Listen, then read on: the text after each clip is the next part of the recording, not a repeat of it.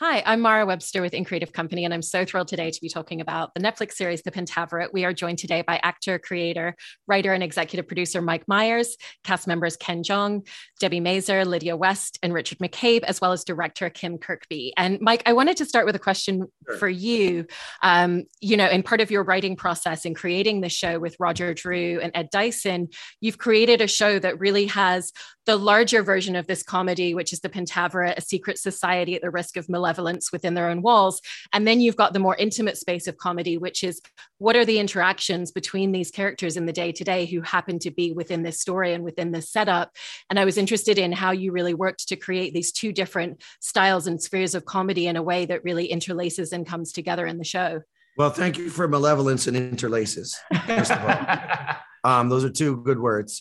Um, I um I've been fascinated by secret societies my entire life. Um, my mom was in the RAF and she uh, had top security clearance, so I was obsessed with the idea of secrets and and all this stuff. And um, I don't know if she had top security clearance, by the way. She had security clearance, yeah. but um, I've just always wanted to, you know, uh, just to I wanted to have a what do you call it a, a a procedural show about a mythical organization. And uh, it's you know i've just always thought well, why do secret societies have to be bad? What if actually there was five people that ran the world. What if they were nice? And what if i played all five of them? And uh, that was my pitch to netflix and they said yes. And uh, then one of the first things i wanted to do was to get tim kirkby on board. Uh, I hunted him down like the animal that he is, and he said yes. And then uh, assemble this fantastic cast of people. And Tim and I were talking earlier. We just uh, we just couldn't believe that everybody said yes, and we're thrilled to have everybody here. Just one of the most fun casts I've ever worked with. Certainly one of the most talented casts I've ever worked with. Mm-hmm. And, and speaking of talented cast, Ken, and coming over to you, um, and this is spoiler territory a little bit for people who have watched all of the episodes. You know, you get this really delicious space in which you get to play two very different directions with your character in terms of who is he pretending to be when he comes in at the beginning, and what's the truth underneath that later on in the episodes. And so, how did that give you a really broad spectrum of space to play within, with almost these two versions of a character that you get to explore? I mean, it's an embarrassment of riches. It was all due to Mike just um, when he he called and had this role with me in mind, and it was um, God about a year and a half ago. We were we were just talking about the vision of the Pentaverate, and then I mean, when just when he said that, I'll be like, great, I'll play a dead foot. I'll do it. you know, I was like, it doesn't matter the role that I play, I will be there. And then when he discussed the role and described it, it, it was I, I was really really honored, and and he I, the, what I remember that phone call was, you know, he wanted to push me in the spotlight to a side that I've never shown before. And I think that was really academically the best part of this experience for me because I'm being pushed by one of my heroes. One of the reasons I got into comedy, that's good enough. I mean, just to be a fly on the wall, that's more than I ever need uh, out of this. But then to get me out of my comfort zone and, and in the plane to take me to kind of a place in comedy where I've never been taken before and to be trusted with that. That moment in the, in the plane for me is just one of my favorite days of my career because we both wanted to to get there. And Tim, you know, both of you just trying to get me to a place I've never been. I, I I'm I'm forever indebted, and it, it's like the best learning abroad conservatory I've ever had. You know, it really was just I, am learning from from these two kings, and I I was just so grateful. I, I really this is one of my favorite experiences. Not because he's here, it's like, yeah. and not because he's paying me to say it, but it really is one of my favorite experiences of my career. It really is. I really love hearing that. And, and Debi, for you with your character, you know, you're getting to create this character who, for the majority of the show, is the only woman in the room. And yet she comes across so astute, you know, and very observational. She's the person who probably knows more than anyone else in that room at the end of the day.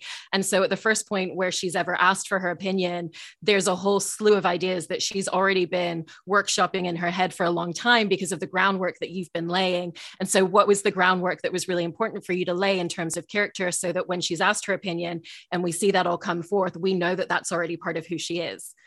Well, I think that Patty takes her career very seriously. She, uh, you know, she comes from Massapequa, Long Island, and she lives. She's the only one who lives in the outside world who actually comes into this secret place uh, to go to work. And I think that, you know, she's a smart girl, even though she probably comes from like a blue collar background. She's absorbed a lot, but she really is the understudy of Lord Lordington.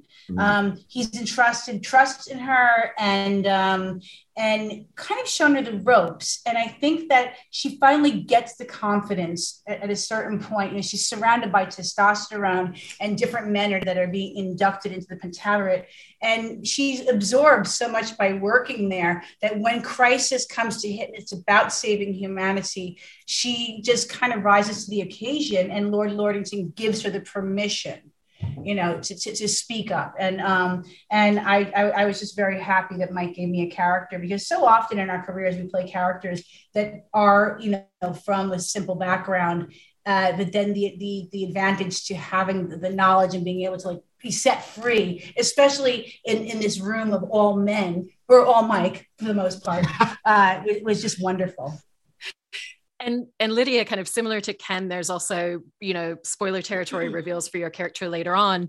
Um, and when you were shaping how canadian you wanted riley to be i was interested in how you found the nuances of it because there's ways in which she's almost trying a little bit too hard like wearing the shirt that says like canada living the dreams without the violence.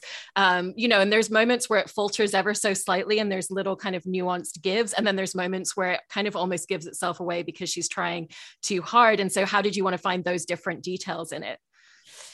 Well, I guess uh, Riley is kind of a kiss to Canada and to Toronto and all things that are good about Canada, which is pretty much everything. So she, so I think when when making her, we, we try to make her very heightened and very stereotypically Canadian, and we I kind of I got to a place with my dialect coach and with Mike's guidance too. We wanted to make her um, that heightened and that over the top, and she's just kind of yeah, she encompasses everything that's that, that's really good, and that really is what what kind of Canada has to offer. So she is like she's like a, a personified she's she's canada walking so the t-shirt the the accent the the love that she feels to to ken and both of them are really and that this relationship that they have and this the father figure that she sees in ken she just she's just all love for him and she just wants the best for him and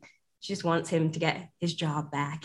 That's what she wants and Richard, with your character, I love all of the random details from his past that he throws out as asides in the dialogue, like being a stuntman in Hollywood westerns, being an extra in the Golden Girls.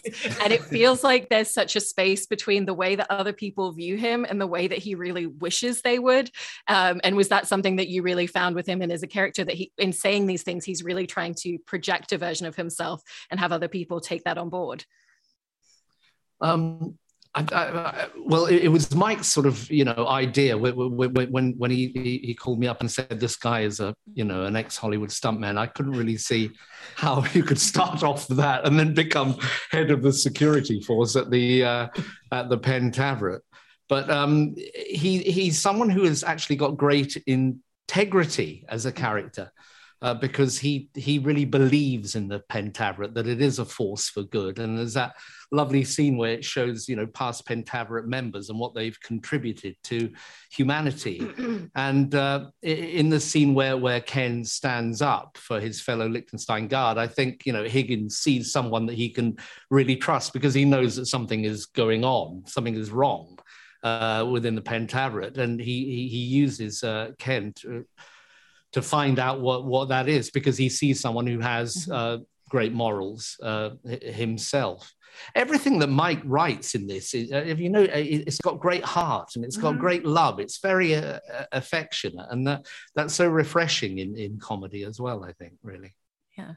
And and Tim, in looking at the visuals, I really love the visual aspects of how you've shaped, you know, Ken Scarborough's world in local news and a lot of the Canadian moments at the beginning, um, even down to the aspect ratio that you've chosen for that, and then having kind of an effect on a lot of the footage where it feels like you're watching an old television with it kind of flickering a little bit around the edges. Um, how did you land upon a lot of the creative choices in how you wanted to have these two visual stylings for everything that happens in Canada, and then the difference that comes on screen once we get to the Pentaverate?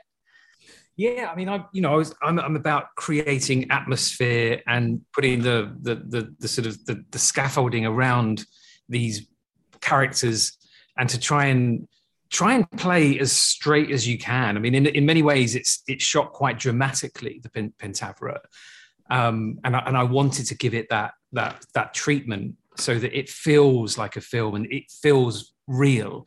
If it's shot like a comedy, then then you're you're telling people that's all it is. I think this, this is so much more than that. We we want that heft of the of the the, the years of this society.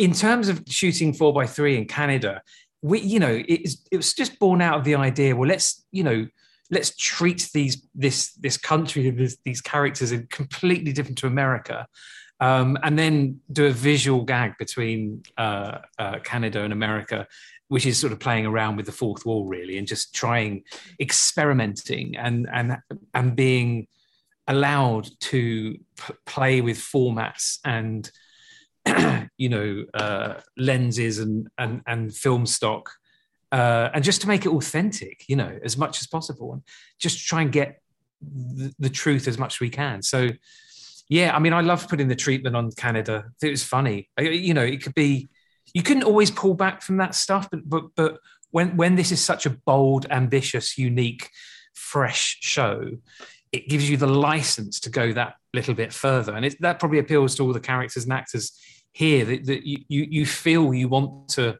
keep pushing it because because it's all underpinned by this great story um, both dramatic and comedic but you know and and we, we worked a lot on getting the story right. You know you've got to get the story right before you you drop the comedy on top you know. So it's very much approached you know we're both from comedy. So so that that's the that's the bit which is comforting. You have to get the drama right first. So um, yeah, I wanted to approach it as like a, as if we were shooting a.